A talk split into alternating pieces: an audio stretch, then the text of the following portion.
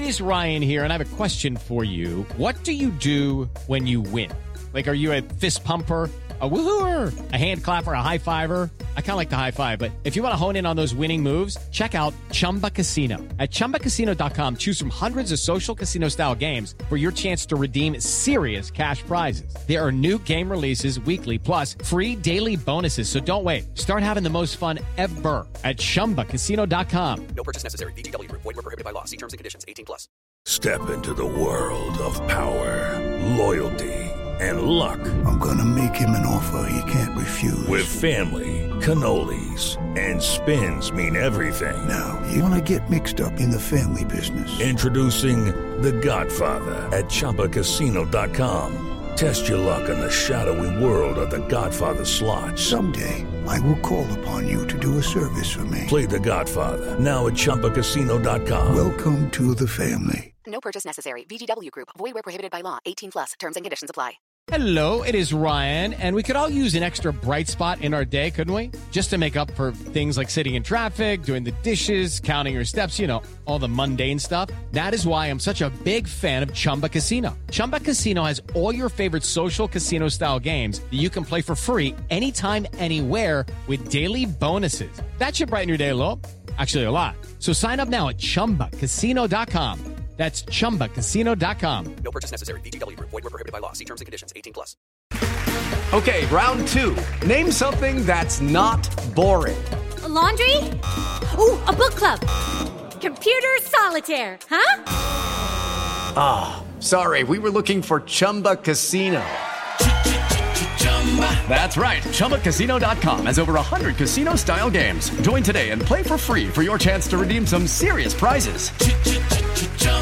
ChumbaCasino.com. No purchase necessary. Void were prohibited by law. 18 plus. Terms and conditions apply. See website for details.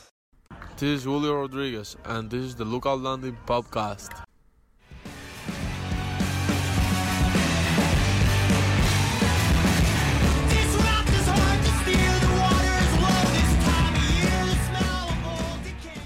Please could you be tender, and I will sit close to you. Let's give it a minute before we admit that we're through. I guess this is the winter. Our bodies are young and blue. It's the Lookout Landing podcast. It's late, and this one is for you. What's up, everyone? Matthew Robertson here with Grant Bronsden, fellow Lookout Landing writer. We are here for the second installment of our new series called Why I'm a Mariners Fan, where we try to get to the bottom of our own insanity, basically. And no better person to talk about uh, designed insanity than you, Grant. Welcome. Thank you. I am uh, very excited and moderately moved by that opening. You can thank Lorde, famous singer songwriter, Ah. for that one. Yeah. Um, so we, for anyone who didn't listen to the first edition of this, we are using our off season as a way to explore our own minds. Uh, us being the Mariner fan collective. Uh, if you want to listen to the first episode, go back and do that with our friend Zach Gottschalk, who is in the building but not on the mic. Is that correct? Uh, not in the building yet. Not in the building yet. Could burst in like Kramer at any point during this. Um, but we are going to ignore that and talk to Grant, who is a Lookout Landing writer, a baseball fan, currently wearing a Washington Nationals hat and T-shirt, which we might get into. Let's go Nats. on paper, allegedly a Seattle Mariners fan. I was just told to root for any team that has Washington in it, oh, I see. but I do not extend that to the NFL team. right, hockey, you're in. Uh, WNBA. they, they're winning, so sure. it's like it's a title town right now. It is, exactly. Title town USA, minus the whole football debacle. Sure, and we don't need to talk about the Wizards, although they have my boy Rui Hachimura, who I will mention once again will be a better NBA player than Zion Williamson, which is looking good so far. I mean, Zion So not far, ready yet. His Zion body Williamson is hurt, and Rui Hachimura is not. not hurt, so who was right for at least one day? Matthew Robertson was. Um, but that's not what we're here to talk about. You can find other podcasts where people brag about being correct, but that's not what we're here. We're gonna get into Grant's fandom. Um, Grant, you are Seattle proper resident. Is that correct? Born and raised. Born and raised in Crown Hill and then Capitol Hill. Wow, congrats. Thank so you. you subscribe to the I have to root for the team that's closest to the hospital I was born in. I wouldn't say I necessarily subscribe to that theory, but in my case, that was not only the team that was very close to me, it was the team that was winning a heck of a lot when I was like six or seven years old. Okay, let's get into that then. Let's go from the very beginning. When?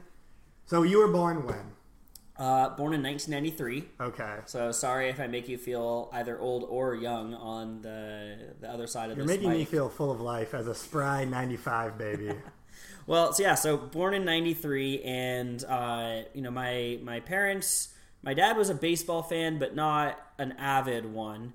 But I think right when I was starting to, uh, you know, like literally learned to read, Mhm. was when the Mariners were doing well, and my parents, uh, as readers of the newspaper every day, saw that I was reading and didn't like that I was reading the scary news section at three or four years old, and said, "Well, why don't you read the sports section instead? That'll be a safer section that you know shields you from asking questions like, "What does eight dead mean, mommy?" Mommy, who's Monica Lewinsky? Is she on the Mariners? And nowadays, the sports section might be much more full of uh, unsavory stories, Yeah. but especially then, for better or often for worse, the, the focus was really just on sports. Right. Um, so I ended up reading a lot of the sports section, and obviously in the very late '90s and really, you know, early 2000s, the Mariners were doing quite well, and so it was a lot of fun to be be you know coming of age in that way, uh, right as the the team is doing so well and was an engage, fun, engaging team day in day out. But do you think you said your parents were journalism supporters and sports fans? So do you think like it would have happened no matter what, even if you had been born, you know, into this current era of the Mariners, let's say, where they're really, really bad? I think so. I think uh, my dad would have pushed me towards being some sort of a sports fan. He's certainly Yeah. become more of a sports fan because I've been really into sports. Interesting. But uh, I think there's something magical about the day in, day out grind of baseball that can certainly be wearing at times, but can also be really fun to always have a game to watch. And I think I would have appreciated that, and I would have, you know, appreciated the game itself, uh, no matter how good the team was. Right. I don't know if I would have become as big of a fan had the first year I was following the team, the Mariners not won 116 games. Yeah. That helped. That's like your first memories of the team is 2001 ish. I know that I went to, you know, a game or two at the Kingdom, and I think I was a fan in 2000, but I actively remember going to opening day in 2001. Oh, wow. And going to a number of other games during that season. Uh, including last week, I learned that Zach and I went to the same four to one uh, Tigers over Mariners Oh, game yes. in mid August 2001. Huge upset, relatively speaking, for Yeah. baseball. The Mariners lost to an old knuckleballer And just a with. Freddie Garcia and a 116 win team. Yeah. uh, on uh, on their side. Great So- callback. We love that. Um, Zach did mention, for anyone who skipped that episode, uh, that his dad tried to sell him to Bobby Higginson after the final out of an inning by yelling, Bobby, seven year old here, seven year old. And then Bobby Higginson just gave Zach the ball rather than purchase him from Mr. Gottschalk. But it's funny because Zach told that story, and I was like, oh, Bobby Higginson, he was pretty good. And then I went back and I was like, ah, he was very meh. But he was just the best player on that team. So in my head as a kid, I was like, oh, if you're the best player on a team, you're like one of the top 30 players in the league, you know? But he he was not that, as it turns out. Speaking of the same kind of player, uh, Mhm. I have very strong memories of getting a baseball handed to me by who I believed to be, and b- taking a quick look at the baseball reference page, I'm not completely Sure. wrong, the best player on the St. Louis Cardinals, Woody Williams. Oh, yeah. Uh, Great name, too. So great name, and looking at his career, just thoroughly unremarkably solid career Yeah, with a career 103 ERA plus and just you know a 132 116 record. He just was a dude who pitched a lot of innings. Yeah, Woody Williams walked so Mike Leake could run. I've often said that. It's a good saying. He also had a great season the year where I got a baseball from him. That was his, the Oh. one year he made the All Star team. Oh, you so- should have held on to that. I, I still have it somewhere, but there's no way to tell that that was the ball handed to me by Woody Williams. Right, right, right. Interesting. I think one of the things that still keeps me like not young, but like keeps me like sort of like joyous about baseball is realizing that a lot of things that I love about it are the exact reasons why people hate it. like there's too many games. Like it's you know it takes a certain level of attention. Like it's very slow. Yeah. All of that. There's like players who like like well Woody Williams or Bobby Higginson who like you don't remember unless you're like really into it, and it's that kind of thing that like isolates a lot of people. Like you bring up Bobby Higginson in a baseball conversation, and people are like, I don't know who that is or what that is. Why are we talking about? What it? is a Bobby But Higginson? I love a conversation about random guys from my childhood. Yeah, and I also think there's something about just that everyday cadence of baseball. Some people love having one football game a week that you sit down, you watch that with your friends, you have a good time, and you center around that. I think, especially as I was growing up, just having the rhythm of. Uh, you know, a baseball game every single day, or obviously almost every single day, Right. from April through September.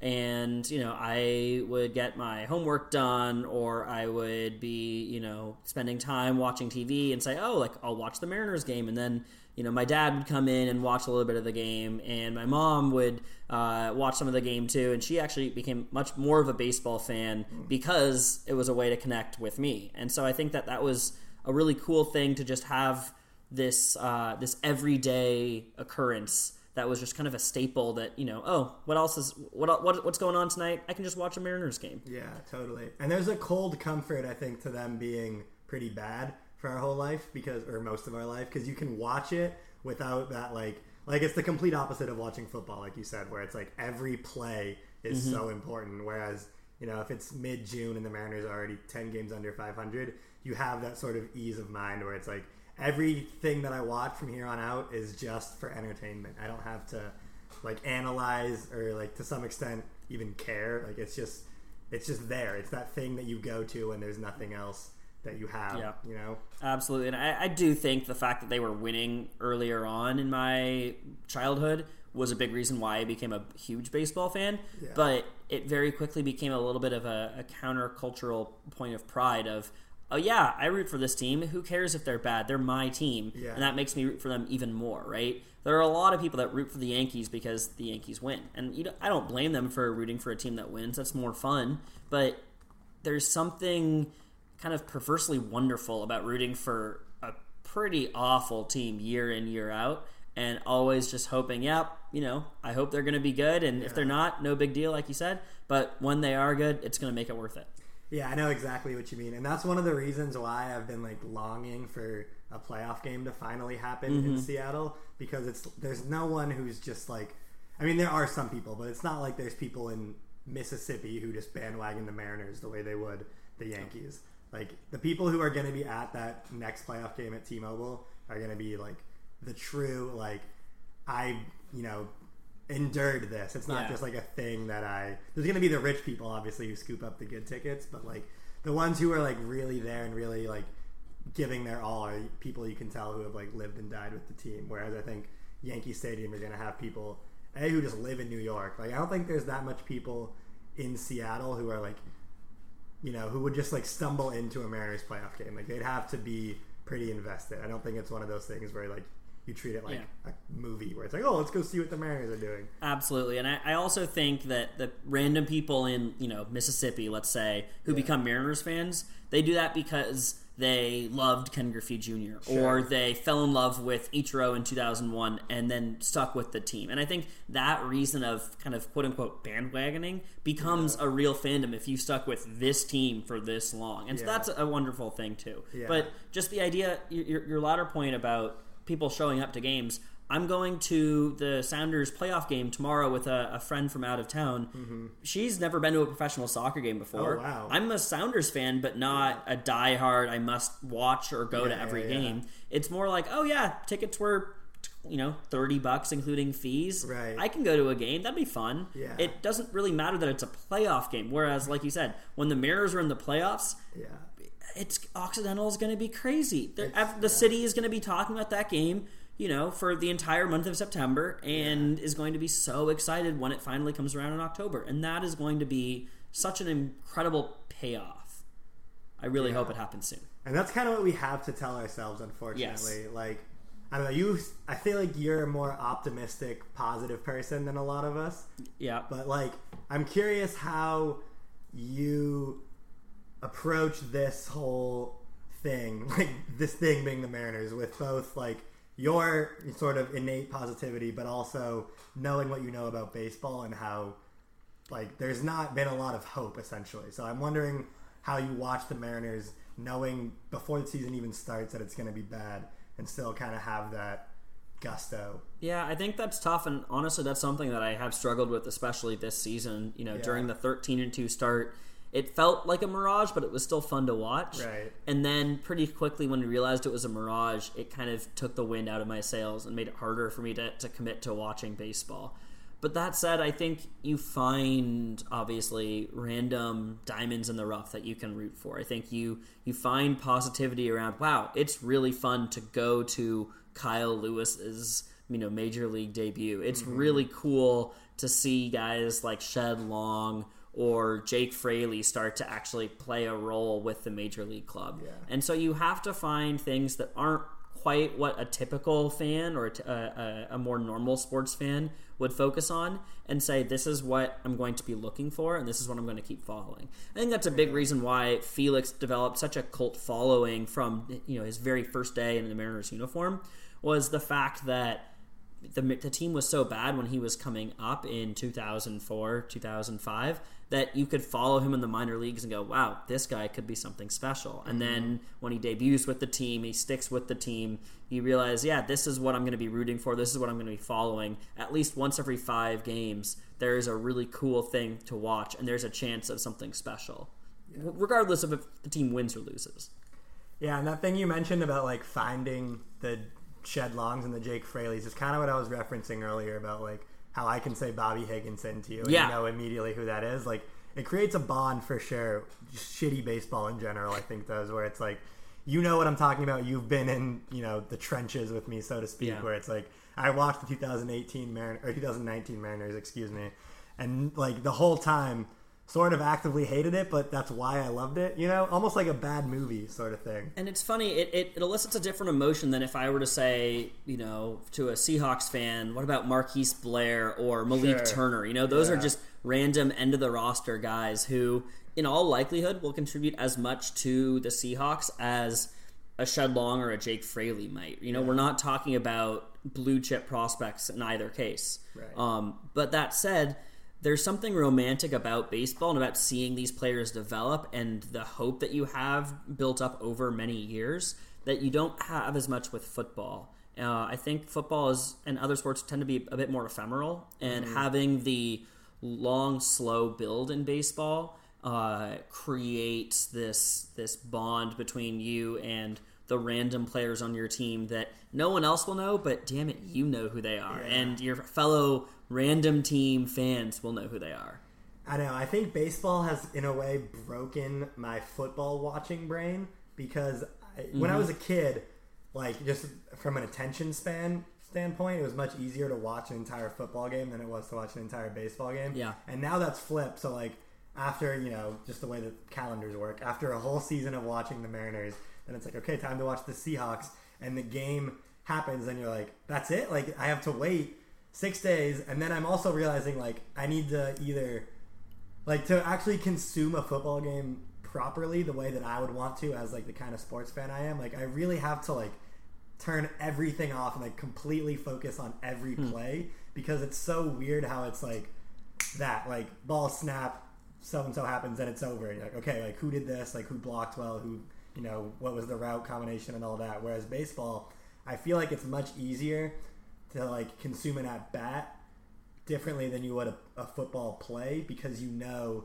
that there's a grander thing coming. Does that make any sense? I think like- so. I also think the way that one consumes baseball can happen even outside of watching and following games. It's hard to mm-hmm. follow a football team closely, and it would be strange to follow a football team closely if you didn't watch their games. True. If you're a Seahawks fan, you probably make time most Sundays to watch the games, and if you don't, you're probably not that much of a Seahawks fan, which is fine. It's just why would you not watch the one time a week the team plays? Totally. But if you're a Mariners fan, you can watch bits of some of the games. You could watch very, you know, very little or maybe just highlights of all of the games. But you could still say, "Wow, Jarred Kelenic was three for four again tonight. Like that could be pretty cool in 2020." Um, there, there's a different way of consuming each at bat and, and each game, and I, I do think the way that one watches a baseball game can it, it, it's much easier i think to casually watch a baseball game and in kind of the back of your mind and have it as a comfort food Yeah. and have a football game be the you know big meal that you've thought about all week that you make time for and you go and and really focus on while you're there and you appreciate the ambiance of the restaurant and the great service and and you end up paying way too much for it at the end you're like oh my gosh it was this expensive it's very different from like oh like it's that fast food that you know not the healthiest but not bad and always makes me feel good Yeah, afterwards the Mariners are my Taco Bell. I get it. I Exactly. actually really like that analogy because I also feel like uh, sometimes it happens in basketball too. Any of the sports that are a little more fast paced, or with football, not like the pace is kind of similar to baseball, where it's like play stoppage, play stoppage. But there's just so much happening that I'll like finish watching a football game or basketball game and then realize like I didn't really retain anything. You know what I mean? Like I'm watching for the results rather than the actual process. Like I know, you know, so and so seemed like they were scoring a lot, but I don't notice. You know, like in basketball, I didn't notice their defensive rotations or like who was guarding who as much as in baseball. It's like you, you know, the only thing you see on the camera is pitcher, catcher, hitter. So it's like you can't miss anything in that. You know what I mean? Yeah, I do Football, you think- can- if you're just watching the ball, you miss the 20 other players that are doing stuff. I think for I don't know exactly how this affects my fandom of those sports, but I do think there's much more rewatchability for football and basketball because, like you said, when you watch a play or you watch even an entire game, there's always new angles you can watch, new things you can focus on, and new ways of taking in the information that you're you're seeing on the screen or in person. Whereas a baseball game, like you said, you're watching the pitch, you're watching the the catcher, you're watching the hitter, then you're watching maybe the fielders. And although there are certainly nuances that the more you get into baseball, the more you pick up on. Oh, look how they're shifting. Oh, look how the catcher is framing this. Look how they're uh, approaching this at bat. Uh, those are the kinds of things that you can also generally pick up on while you're watching the game, and it's harder to have the time to reflect and uh, expand or expound upon moments, uh, small moments within the game. Totally. And football and basketball, especially like people who are like like the smart football and basketball people and the ones who like do it for a living, they'll tell you like you can't really learn anything until you watch the film. And Right. you wouldn't do that with a baseball game. Like go back and break down the film because it'd be the exact same thing. The all 22 in baseball would be horrible. Yeah, you. I mean, you would notice shifts, and that's probably it. Yeah. Like it'd be more interesting, I think, in baseball to have a dugout cam, but they would never allow that. So allow you to think along with the manager, but that will obviously never happen. Oh, that would be a fascinating way to. The, the it would be really cool to imagine listening into a manager and some of the conversations around Yeah. should we get this person going in the bullpen how should we approach this at bat that would be a fascinating view and only maybe foreseeable in like a spring training game or Yeah. like a random exhibition game Or one of those things something. where it wouldn't be the same, obviously, but like one of those alternative broadcasts if they just had a bunch of ex managers who were kind of doing that along with you. That'd be really cool. yeah maybe we just came up with the next great Yeah. thing ESPN 8 the Ocho It's a new so. prime program. I want it to be managers who are also funny. Like, give me like Lou Piniella would be great at that. Like a Terry Collins, maybe. Give me whoever the Mets, uh, the Mets bona fide choice uh, for God. manager. No, the rumor what is bombshell it? choice. Bombshell. Their Bombshell bombshell choice. choice. Who's By the time this comes out, they might have already revealed that, Well, or a- completely bungled it. all we know is apparently not Alex Rodriguez who said ha ha ha ha ha to Jon Heyman, and it's not David Wright who said ha ha ha, but only three ha's. Oh, So interesting. I don't know That how you want to interpret it. could actually be A Rod trying to throw us off the scent, and then tomorrow he's going to be announced as the as the Mets manager. Entirely possible, maybe even probable. I hope so. I would love that. Um, when did you start to notice yourself thinking about baseball differently? Like, when did it shift from like this is Mm. me as a kid watching baseball to this is me as an older kid or an adult being like, why did you throw that pitch here? Like, why are we starting so and so? Why do we pay this person so much money? It's funny because my answer to that is not that different from when I started being a baseball fan. Oh, Uh, really? I own. I am a, a, a very proud owner of a first edition copy of Moneyball. And so as like a, so much. as what a nine year old, an eight or nine year old, I read Moneyball, and I at, at that point I read the book and told my parents I want to break Theo Epstein's record as the youngest general manager in baseball history. Which got time, right? I have, I think, a year and a half, right, maybe we'll two years. calls. Um, I do not think it's likely. I followed in Theo's footsteps for a little bit. I went to his university and I Oh, edited the sports section that he also edited. Double flex. Um, did not get as drunk as he did during some of those times. Whoa. I don't want to go into too much, but uh, direction. all, all I know is that I, I I did not completely follow in his footsteps, um, which we can certainly talk about later. But uh, man. You know, I, I I read Moneyball from an er, at an early age, and I was already really uh, a, a big fan of math and of numbers, and it just kind of clicked. Whoa, this is cool to think about baseball this way, and I loved the uh, blow by blow description of the trade room and what it was like when the A's were de- dealing for Ricardo Rincon at the trade deadline, and when they were looking at the draft and uh, drafting Jeremy Brown and Nick Swisher, Yeah, um, and, and, and all these guys. Exactly, yeah, Jonah Hill there in person as a Mm-hmm. you know struggling actor before he even made it big. Uh, so it, it, it was that really affected how I viewed the game of baseball. I don't know if it affected me thinking about the shift or the other you know different ways of thinking about baseball but it made me look at more of the off-season moves and the trades and the signings and the ability to use statistics uh, from from really 2003 on I love the idea of like young Grant being at a game and your dad or someone being like, "Hey, Grant, do you want peanuts?" and you being like, "Shut up, Dad! I'm calculating win probability." did they even have win probability in 2003 Probably not. In 2003 you could have pioneered it. again, the whole idea of Moneyball was just about using a statistic or using a thing that other people didn't properly value, and the big thing then was on base percentage, right? It was Gets on wow, base. people love Shea Hillenbrand. How dumb are they going to be when they see his 300 average comes with a 330 on base percentage? Those dummies, and you know that was the that was the uh, the advantage at the time.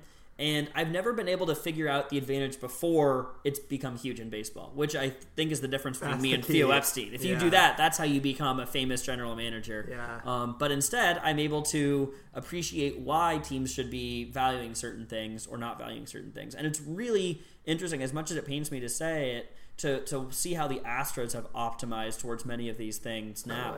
Uh, the fact that they're likely going to get through the entire season without issuing a single intentional walk is mind boggling. And that's a, a clear innovation where they said, we think there's value in not walking people to set up a double play. And has it been successful? It's you know kind of hard to say. I suppose you probably could isolate out those situations and take a look at it, but I think it's really interesting to see a team that is so hell bent on taking advantage of every single optimization that they can and have the carte blanche from ownership to execute all of those. yeah. Counterpoint though, fuck the Astros. I do agree with that. That was a really detailed take Yeah. that is also objectively But you're right. Like the thing that also blew my mind about the Astros this year, they were the first team ever to lead the league in pitcher strikeouts and have the fewest hitter strikeouts. Mm-hmm. Like you couldn't even like even if you were trying to do that, which they probably were, that's still just insane that they mm-hmm. actually went out and executed it. And Yeah. I think you're right about like the key is to obviously discover things first before other teams do it, and the Mariners. I mean, besides, I guess finding Ken Griffey and being bad enough to take him one-one, like they've never really had that like forward thinkingness. At least that we've seen play out in actual results. Maybe they had some idea that just fell on its ass, but Well, what's so disappointing, honestly, maybe the most disappointing part of my fandom was seeing Jack Zduriencik get hired and seeing Tony Blengino come in and have this dedication towards analytics and this dedication towards optimizing around the ballpark and around things that other teams might not value as much. So having great defense and good pitching and playing up to the the Safeco field of the time, right? Getting Franklin Gutierrez and and, Legends. and Jack all those Wilson. moves. Yeah, and, and that was uh, a winning team, and you got excited about it. And then it turned out that the the uh, dedication to and attention to analytics and having this was I don't want to say a complete front or a farce, but it was clearly not as thorough as it you know as as many thought or as the media portrayed. Yeah. And I think that was a letdown for I don't know for all fans, at least for fans like me who were excited to see this change and excited to see what might happen, and then to see kind of the same old trope play out time and time again. It was very like reads Fangraphs once sort of thing, and the Mariners like, oh, we got it, we Yeah. figured this out. You ever seen this Fangraphs glossary thing? Like, wow, statistics, right? Who knew? Yeah. Says here we should sign Chone Figgins. What do you guys think? Hmm. No, we should go all in right now for for for all these guys. This is gonna be it. Carlos Silva's just out there. Anyone could have him. Yeah, it's. I mean, what a world. Carlos Silva there. All it takes At is that money. price. Got to do it. Um, okay, so this is probably a good segue then into your time actually behind the curtain working for the Seattle Mariners. Yeah. Um, obviously, you know, give away all the industry secrets that you Sure. can. Please tell us all the passwords, uh, best bathroom in, in the stadium, uh, things of that nature. But also, the big question here is how did actually being on the inside of a thing that you grew up loving and worshiping to some extent, how did being inside it change your approach to the Seattle Mariners? Yeah, so a little bit of context first uh, for those of you who might not know me very intimately as friends. Uh, I had two internships while I was in college with the baseball ops department of the Mariners. Um, the that's the glamorous side of things. The less glamorous side is that my one-time office was actually outside of the actual front office by a door that you needed to swipe into. Oh, no. And the office I was in has now been converted into what is known as a wall. There is no more door. It is just a wall over it. And so it was uh it was at the time a glorified supply closet and now it is not even glorified. Nor is it even a supply closet. That's tough. Uh, but that said, I mean, it was an incredible experience, right? I'd be lying if I said anything else. It's really cool to work for a baseball team. Uh, it was an incredible summer job in college to be able to be at the ballpark every day, uh, to, to work with, with, with people and, and kind of see how decisions are made to a certain small degree. I mean, I, I can't say I had much impact on decisions. I can't say I was, you know, it's not like Jack Z was talking to me and saying, hey, Grant, what do you think I should be doing right you now? You weren't the Jonah Hill of the Mariners. I was not the Jonah Hill of the Mariners, although I do have a friend who was actually one of the guys that said, "Hey, we should try trading for uh, Denard Span and Alex Oh, Colomé." that's cool. Um, so that was what he did as part of his season-long internship, and now he works for the team full time. Wow. Uh, so this was a, a summertime internship that was both less involved and uh, I was not nearly providing as much value as that. So, okay, two questions. One, what seasons were these? And then what was the day to day for Graham Brown? So the seasons were the 2014 and 2015 season. So 2014 One good, was one a great yeah. season, and then I came back in 2015 and it was a less great season. That the last home game I was at was a no hitter by Hisashi Iwakuma, Okay. and then a week after my last day, uh, Jack Z was fired. So it was, you know, I guess Charles Dickens said it. perfect, It was the best of times. It was the worst of times. that's just, uh, that's the whole podcast. That's, that's, Mariner fan. That is Mariner fandom right there. A no hitter on a random I was there August afternoon. Yeah. Really? Yeah. I actually, that was, that was a Wednesday. That day was, game. You probably yeah. know weather was shitty. Uh, I had two tickets that I got late, like maybe a day or two before the game. Mm-hmm. And my friend, who was the only person who could conceivably go with me, had to work a shift at the Lids store at Bellevue Square. So Mm. he couldn't make it. Everyone else that all my baseball watching friends had jobs that they couldn't really wriggle Yep. out of. So I was like, fuck it, I'm gonna go by myself. I'm not gonna waste these tickets. And I saw no hitter. That's pretty incredible. Yeah. I uh, I went down and and had you know we we sat in these tickets on the 100 level. It was pretty sweet tickets, unsurprisingly. And I thought, well, there's some work I need to do to finish up my internship, but like I'll at least watch a couple innings of the game. You you honestly get a little spoiled when you're seeing games every single day Right. for for summer where you say, well, I don't need to be in the stands right now. I can watch it on TV while I'm doing work. But you know, an inning or two in, I realized Iwakuma hadn't allowed a hit, and I thought, well, I'll just stay here until he allows a hit. Why not? And then, of course, he throws a no hitter. Against a good team too. That was Yeah. the Orioles with Machado and good Chris Davis. Yeah, that's an important distinction. Good Chris Davis, not you know, arguably worst player in baseball history, Chris Davis of the last. I mean, you said it. It was the best of times. It was the worst of times. Uh, but yeah, so uh, let's see. Going back to how that affected my my, Yeah. my fandom, was Did that it- the most recent question? Yeah. Did it sort of? Did the Mariners lose their luster, or did it feel more like when you were watching after, like you felt like it was a job, or like more of a less of a hobby, more of an obligation sort of thing. Yeah, so I don't know how much of that is me getting older, how much of that is seeing the curtain, you know, kind of pull pulled back. Yeah. But it definitely did become more of a job, and I, I stopped appreciating it as much. Um, I think I also I loved working with some, you know, on, on baseball and with some really cool uh, baseball minds. Mhm. But it ended up just being a lot of baseball all the time which is unsurprising if you're working for a baseball team. You need to be almost single-mindedly devoted to the team, the industry. If you're going to be, you know, working for less money on a full-time salary because you want to be uh, moving up the ranks and eventually be, you know, the the, the decision maker for a team. Mhm. Uh, so I think I, I realized I wasn't sure I had the the focus for it. Um, but it was still really cool to see this is actually you know a, re, a reasonable facsimile for how decisions are made or um, you know my, my favorite time with the team was uh, each of the the draft day each of the two years. And and being in the draft room with a number of the scouts both during the day and, and seeing players get taken and how that affected you know you know the, the, the immediate machinations of who to pick but also seeing the board created over weeks and weeks where there would be meetings with scouts and they'd t- debate different players and watch video and talk about stats and and you know read their psychological assessments and, and say okay you know I think this person should go here. Yes exactly. Figure out what their moon sign was or whatever it is um, and uh, that so I think that was that was really interesting, but it didn't necessarily give me a new window on how to be a fan. It just made me realize that it's hard to be a baseball fan while you're working for a team.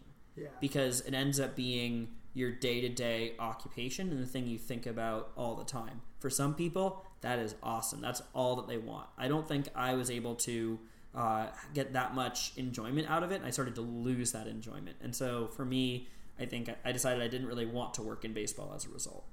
Interesting. That's exactly what I was looking for. You really three part essayed me right there. Strong beginning, middle, and end. So as you age, uh, obviously, I feel like it's natural to develop other interests or Mhm. have you know you can't.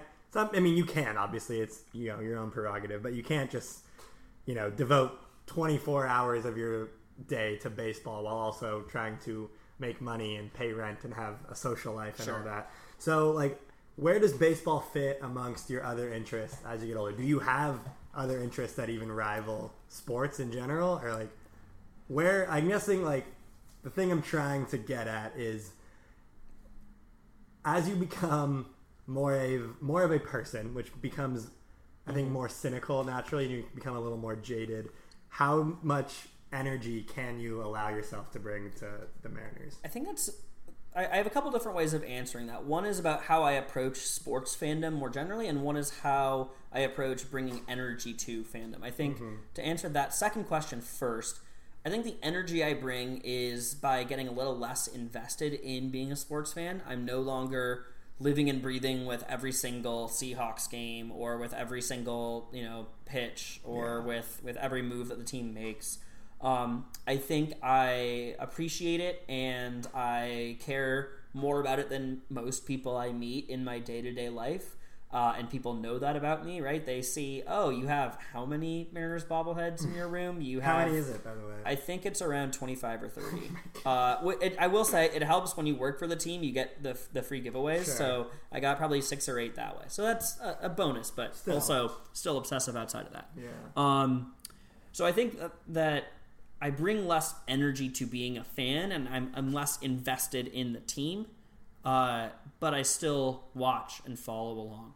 Um, I think what's actually more interesting is that as I become older, my fandom becomes much more about everything that happens around the events, around the games themselves. I become much more interested in reading about the hows and whys and the, the nuance behind moves and, and plays and decisions. Yeah, podcasts, parody songs, things of that nature, game threads. I was gonna say things like LL, Fangraphs, Yeah. uh, Twitter, Obviously. um, Yeah. talking with friends, not just about wow he hit that home run, but wow like what a dumb decision to pitch to that player. Why would you do that given that I don't know he hits lefties so well, especially uh, when you're throwing him a high fastball. Sure, this is the Moneyball grant. It's the Moneyball grant yeah. coming out, and and um, I think it also becomes about combining the sports things that go on on the field with the larger, the bigger picture. Uh, political, socioeconomic trends, whatever else it might be, and talking about you know the role of money in sports, talking about the role of you know amateurism and the NCAA, talking about uh, coaching decisions and hiring decisions and trades and signings and kind of all the other uh, like moves and, and apparatus that surrounds these sports. I've found myself kind of getting more invested in that. And so things like the NBA, like that's now a year-round league because of all the things that are happening off season and the games that are happening during the season. Um, and writers like Zach Lowe, who's one of my favorite basketball writers, I love him in large part because he can geek out about the games and I can learn things I never would have known about how the Raptors approach uh, pick and rolls.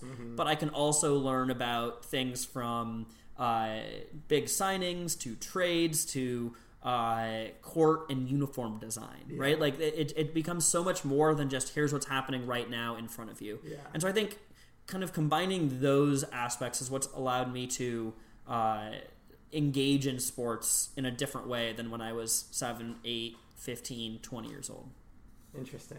So, do you ever find yourself like having to, uh, like having your interests compete with each other? Like, I'm sure it's happened at some point over one of these summers where it's like, you know, the Mariners, especially during the good years, like, oh, the Mariners are good. I want to watch this, but I also have, you know, real life people who I care about who want to see me. Like, how do you deal with that? Because I've the first year last year um, that I was working for LL was one of you know at least the first half of it we'll call it was amazing and Yeah. I was like oh my god like I have this new opportunity people are actually reading and listening to what I say about the Mariners but then it's also you know summer in Seattle and I had just moved out of my dad's house and I was like I want to live life but I also Right. want to stay in five nights a week and watch the Mariners play you know the Rays or whatever like something that no one else can really understand unless they're doing it with you like it's so hard for me to sort of explain it because there's almost no way to explain it like it's very hard to have someone who doesn't give a shit about the Mariners understand, Understand. why you want to watch a Thursday night game. Absolutely. And I think for me, what often gave was watching the game. And so it would be hanging out with friends, following the game on Twitter, on the E ESPN app, on, you know, like by texting with, with other people. Yeah, Um, good old fashioned Reddit stream. Exactly. Thank you to our MLB streams. Please never shut it down. Yeah, it's Um, getting dicey. But I think that was what really helped me, uh, you know, kind of keep that fandom and have my other social and professional obligations. Uh, I think it's it's definitely tough to figure out how to balance being a fan that wants to watch a lot with having other things. Um, but I think I, I've I've done it in large part because of the way I, I, I kind of approach my fandom that I just talked about. I enjoy watching games, but I can also watch the highlights later and get a lot of that same enjoyment back. And I can follow along with how other people watch it and what other people are thinking of the game. So I guess my my in, in some ways my fandom has gone from I love taking in every at bat, every pitch, and the rhythm of it all, and you know just having that that old friend Rick Rizzs, his voice over you know in, uh, in my ears for for two and a half hours. It's gone from that more regularly to occasionally that, and much more often seeing how the game is going, watching highlights maybe as they happen, uh, watching the the full highlights afterwards, and talking with people in person and online about what actually went on and the decision making behind all of that. Yeah. I think it's weird too to have an interest be as all consuming. And also I think the important part is time based. Like the Mariners play at a set time every night and if you're not watching it at that time, you miss it. You know like you know how mm-hmm. other people will like do things with their life? I that's not baseball. I've heard I've heard about it, but I've never actually That really seems done it. sketchy. But like you know, they'll even people who are just like really into TV, like they can just do that because of the streaming era now at any time they want. Yeah. you don't really have that luxury as a Mariner fan unless you want to do the dreaded. I'm gonna record this, try to avoid the score, and then watch it later when I'm trying to like, when a normal person should be falling asleep, like oh I gotta watch this Mariners game. Like it's weird to have something sort of have that control over you. Well, I think it's interesting, and this might be sacrilegious to some of you listening, but I think there are ways of breaking from that uh, harsh, fierce kind of time constriction uh, restrictions. I don't. Anyway, Words are tough. Words We've said a words are really difficult, especially when you've got a beer in hand. Uh, Grant has had one beer, everyone. talk about a crazy uh, Tuesday night. Is that what day? Take of the week it that? Theo Epstein. Grant, Grant can drink and talk about going to Yale and control himself, unlike someone. Uh, I never said that. I'll Um, say it. But yeah, no, I, I do think that uh, there are ways of. Um, I forgot what we were talking about. We were talking about following along with How to navigate caring so much about something that's at a set time. Yeah, and I, I think I think there are ways now with both the ease with which highlights are available, with all of the discourse online, the capital T, capital D, the discourse online. Folks, you gotta get on the uh, discourse. The World Wide Web, it's changing the game.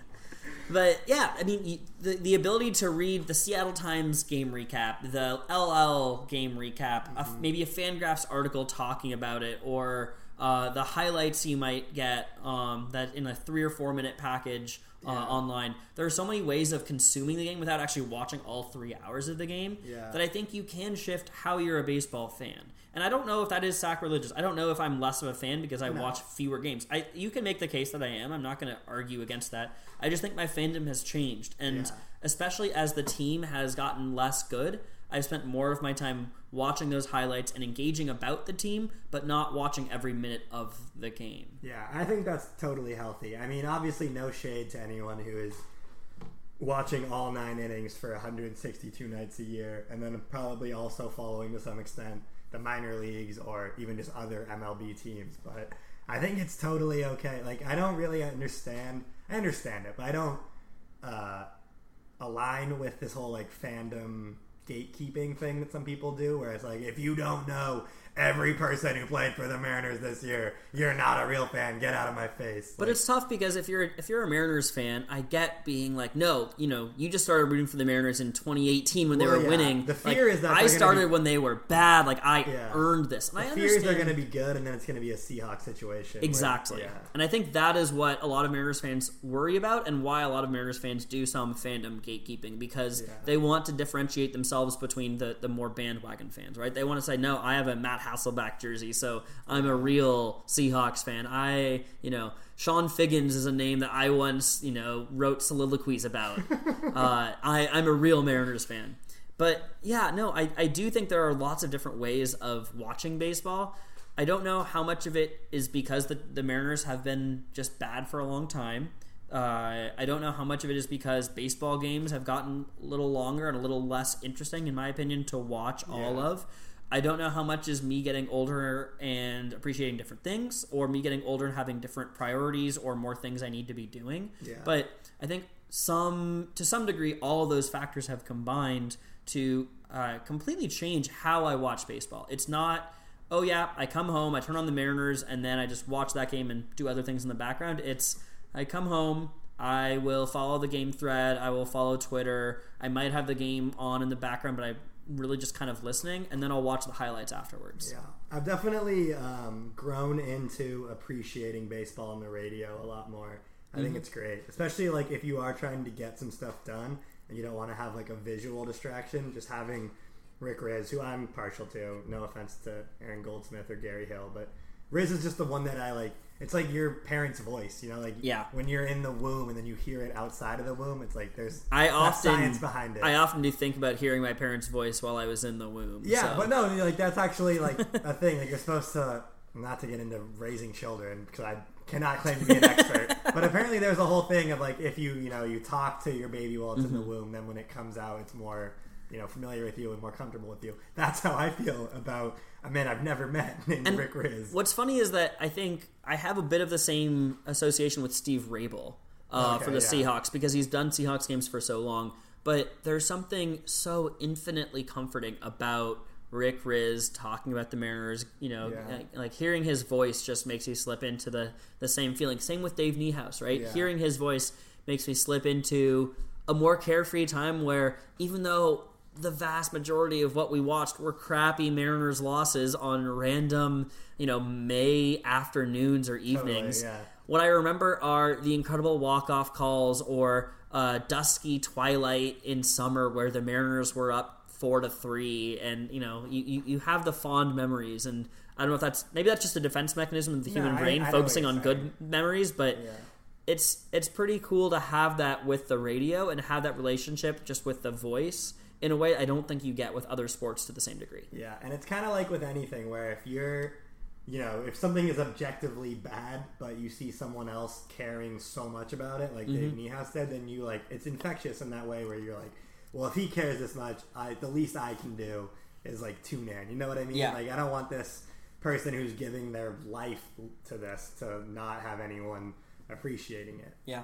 And I realized recently to go back into like the whole this is my interest, but it's also become more than that. Like I realized pretty recently that like sports and music are kind of it for me. Like that's all I really do. Like I don't have mm-hmm. those other hobby like at least material hobbies where it's like I don't have like a, you know, Wednesday night book club or like I don't know, rock climbing or whatever it is that other people are doing. Are those the two things that other adults Yeah, do? if you don't like sports, your options are Book clubs and rock climbing. and rock climbing. Take a note. They were just top of the brain. I don't know why. I've had a weird day, but you know, like it's very interesting to have uh, like other people try to weave their life into mine, where it's like people will give me TV recommendations. I'm just like, who has the time? It's baseball season. And then baseball season will end, and I'm like, oh, maybe I should get into one of those TV shows people are telling me about. And it's like, oh, no, wait, I gotta stream King's Magic or whatever. Like something that nobody cares about. You know what I mean? Where it's like, Yeah. why are you watching this basketball game in Sacramento when there's a whole world out there? And it's like, I just decided, I guess, subconsciously that sports was the thing that I will treat the way other people treat social lives outside of their house or even just, you Yeah. know, other entertainment based things that are more acceptable as like a, a hobby sort Yeah, of thing. I think we all figure out the, the hobbies and the loves that we want to spend more time paying attention to and, and consuming. And I think, mm-hmm. You know, for people who are sports fans, sometimes they're casual sports fans, and that's great. And they're able to, you know, occasionally watch a Mariners game and more accurately, occasionally go to a Mariners game and rarely ever watch a game on TV and then do other things, but still be a Mariners fan. Yeah. Um, and then sometimes they're also recording Mariners podcasts on Tuesday evenings with multiple framed pictures of That's Safeco. Field in view That is a good from point. here. Yeah, to paint a picture for the listeners, uh, to my right is a fairly large telescope, but then just past that is a framed photo of 2018 opening day. Is that what exactly what it is, yeah. All right, yeah. There's a red carpet in the outfield. It is a picturesque gray day, and the Mariners are getting ready to have what they do not know yet will be a very tumultuous season. And I think that's actually a very nice thing to have looking over my shoulder as we create this art. Also, over here to my left is Jackie Robinson. Uh, watching the other team celebrate, which feels a bit heavy-handed for what we're doing. Where it's like, if we're Jackie in that situation, we have to watch every other team actually enjoy baseball, whereas we're like, when will it be my turn? As Yeah. we're also, I'm assuming you are frantically googling the World Series. Well, no, score. I was just noting the fact that you noticed as Jackie Robinson watching the game when most people would say that's Ralph Branca allowing the shot heard around the world to Bobby Thomson to, Oh, to win the pennant. That Is- was the Giants win the pennant, Giants win the pennant, Giants Well, win the okay. pennant. Okay. The way that the photo is framed, I don't even see Ralph Branca. Uh, you might notice Bobby Thomson and Ralph Branca's signatures on the the picture. I mean, they're Wow, not real signatures, flex. but uh, it, they're not real signatures. They're printed on. I'm not trying to claim that this is actually signed by them. But regardless, the point is that's how most people would recognize the picture. But yeah, there there are three framed baseball pictures in view. Some people just get really crazy obsessive around sports. Yeah. There's also a framed picture behind Oh, you, yeah, it's as you have uh, have seen before of uh, the NBA teams circa I think it was 2004, 2005. heavy mid 2000s vibes. The Sonics are still in play here. The Charlotte Bobcats are still in play. Every logo is pretty much outdated by this point. And I think that's really like to tie a bow on this whole thing. Like that kind of encapsulates this whole thing that we're talking about, where it's like Mm-hmm. at a certain point, our little brains decided that this thing that a lot of other people treat as like, oh, I'm gonna go out with my friends who have tickets. We're gonna go see a baseball game. We're gonna go see a basketball game. Or like, you know, my dad was into it. I grew up doing it with him, and then it phased out. Us, we're still doing it, recording Yeah. a thing about us talking about the thing while remnants of the thing are sort of watching us do this. It all feels very appropriate to me, at least. Yeah. I don't know if that resonated with you. No, I, th- I think so. I think we all treat this game and this, you know, love of a pretty mediocre at best baseball team. Absolutely. We all take it seriously because there's been something about it that resonates with us. There's something about the consistency of baseball every day, or you know, an, analyzing a sport in different ways, or just the crack of the bat and Mm. watching it, whatever it might be. People fall in love with different parts of it, but we definitely fell hook, line, and sinker. yeah, I think for me it was the steroids. Huge fan of steroids. Yeah, I like you know how you were reading the newspaper and you were like, "Oh, what does eight dead mean?" I was like, "Where do I get these steroids I keep hearing about? I want to hit dingers." So that explains the 20 to 30 pounds of muscle gain that you've had in the last six months. Absolutely, Gotcha. yeah, yeah. That's exactly what's happened. Uh, I think it also helps the podcasting. You know, Oh, huge. It's not Yeah. like because obviously you know it's for short bursts of energy, which is kind of what a podcast. Yeah, a is. little bit of stamina, a lot more rage. That's Yeah. really exactly what you can ask Yeah. for. Okay, I have two more questions before we wrap this Sure up. thing. One that I was I was kind of chewing on it as we were talking because I think we've danced around it. Um, the whole conversation about how for some people their fandom is at different levels. My question for you is: Do you get mad as such a you know dedicated baseball fan? Do you get upset when people talk shit about baseball and say that it's Mm. boring or like how do you you know because it's definitely a thing. As much as baseball itself wants to kind of sweep it under the rug, like America's losing interest in this sport. One of my my best friends from college is a huge sports fan. You know, knows every sport intimately. Mm-hmm. Uh, just you know, really, really uh, goes deep on it. And he absolutely hates baseball. And he will tell me all the time. He will gleefully remind me because he loves gleefully poking fun at me uh, that baseball sucks and it's a dumb game and it's boring and stupid and he hates it.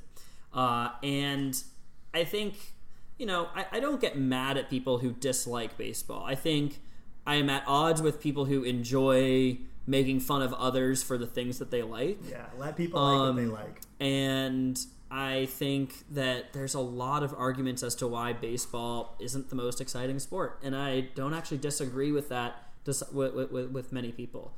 I think if it's harder to become a big baseball fan if you don't kind of fall in love with the romance of all of it at some point in your life. For many people, that's when they're younger and they kind of say, "Wow, it's fun to just watch baseball." Well, and and hang did you out." play baseball also? I played baseball, and yeah. you know, knowing the game that way, and just kind of having fun and, and hitting a ball and fielding and, and just hanging out in the dugout, like that's a really cool thing too.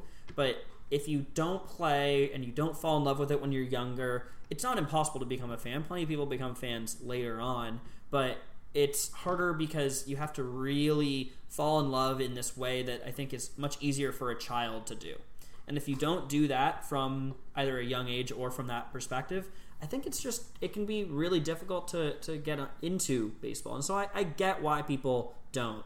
Mhm. But you know, I, I would agree. Like, don't hate people or hate on people for uh, being a fan of something that you know you don't really like. Yeah, like I do think it's unequivocally the least approachable sport because football it's just 16 games it's once a week it's on the weekend. You can you know it's m- much easier to be a casual football fan i think than a casual baseball fan. And basketball also a very long season. People don't really talk about that when discussing basketball but i think the excitement of the coolest basketball play is probably i would say the best of any sport i don't know if you agree with that maybe that's just my own personal bias I would I would say a soccer goal might go over that because of how excited the commentators get, how rare they are, Sure. um, I didn't even and think about how the whole game builds up to even opportunities where it might happen. Um, but you know, I do think there is there is more in-game drama in I would say uh, basketball, football, really most sports compared to baseball. Baseball, the in-game drama is very much limited to like the eighth or ninth innings, Yeah. maybe a little bit more in playoff games. And a lot of it is Um, like you kind of creating it in your head. Like the Yes. more you know, the more you can be like, oh, that's interesting that he threw that pitch. That's interesting that they're not stealing. Like all of those things become much more a baseball apparent. game where a team scores seven runs in the first inning Yeah. is boring makes the game really boring to a lot of people right away um, but especially if it's a playoff game you're like oh my gosh like this is crazy Historic, i cannot yeah. believe that the cardinals scored this many runs in the first inning of game five of the nlds I mean, yeah, that'd be equivalent to like in the first ninth, whatever that you know, scoring fifty points in the first in the whatever- first six yeah. minutes. It's basically like, oh yeah, the Seahawks took a twenty-eight nothing lead in Yeah. five five or six minutes into the first quarter. And you're like, wow, this is fun. Like this is awesome. You're like, wow, I didn't even know we played the Jets but today. but like, what else is gonna happen the rest of the game? Like that game is over. Yeah, yeah. Okay, then last question because this wouldn't be a Mariners conversation unless we got into our feelings a little bit. What was your lowest point in Mariner fandom, or when I say Hmm. darkest moment involving the Mariners, what's the first one that comes to mind? Darkest moment involving the Mariners. I would probably say the, the the first thing that comes to mind is not one specific moment, but really just the time after my hopes have been completely dashed. Jesus. So I would say much of August and September of 2018. Yeah, that was bad. As one example, where you know, like like in 2019, I never thought the team was actually good, and so when the team was predictably bad later on, it was okay. This is kind of as expected. There are still things to look for. But I was so damn sure when Mitch Haniger hit that walk-off home run in the rain against the Angels to On take Facebook. like eight game an eight game lead over the Angels in the division, I was like, you know what? We're gonna make the playoffs this year. Like this team is actually pretty good, and more importantly, is in great position. It would take a pretty big fuck up to not make the playoffs. And then what guess happened? what happened?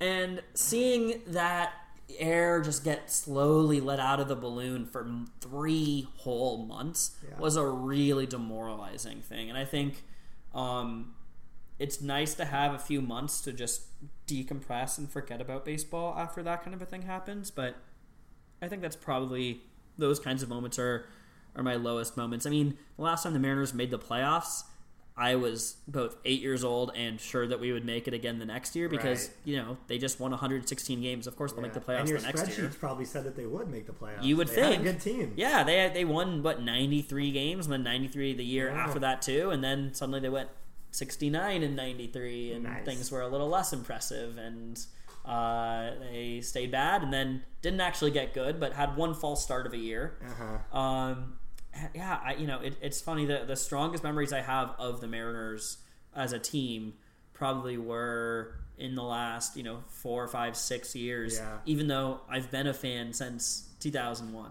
Yeah, no, me too. I mean, that's obviously uh, in large part due to our age, but Yeah. my most like indelible Mariner memories are the Cano era, so to speak. Yeah. 2014, 2018 were probably the most fun I've had because, like you said, when we were kids, like you don't know anything different. It's that whole conversation of like, would you rather be born blind or have the ability to see and then lose it? You know what I mean? That's what 2018 was like. It's like I don't know if I would have rather had them be bad all year or have that heartbreak that came after thinking that they were going to actually Yeah. do it. Absolutely. All right, well, thanks, Bud. This was a wonderful conversation. Um, for those listening at home, we're going to be doing these literally all off season. So if they get too sad or maybe too grating, please do let us know, and we can try to pepper in a little more positivity. But we're going to try to give you at least one of these every week with a different guest. Um, smash the hell out of that subscribe button and uh, read lookoutlanding.com. Grant Bronsdon, anything to plug?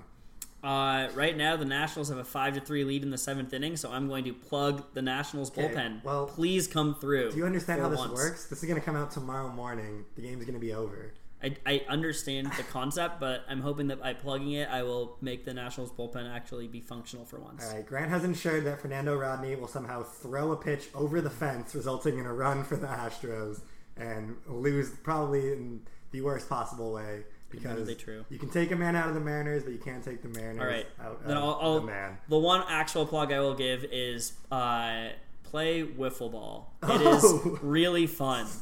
You think it is a game for eight year olds, but I tell you, Oh it is God. absolutely a great game for twenty six year olds and eight year olds alike. This is so on brand. We started with Grant talking about reading Moneyball as a nine-year-old, and ending with him plugging wiffle ball. Honestly, nothing has changed. Every single one of my elementary school teachers would be proud.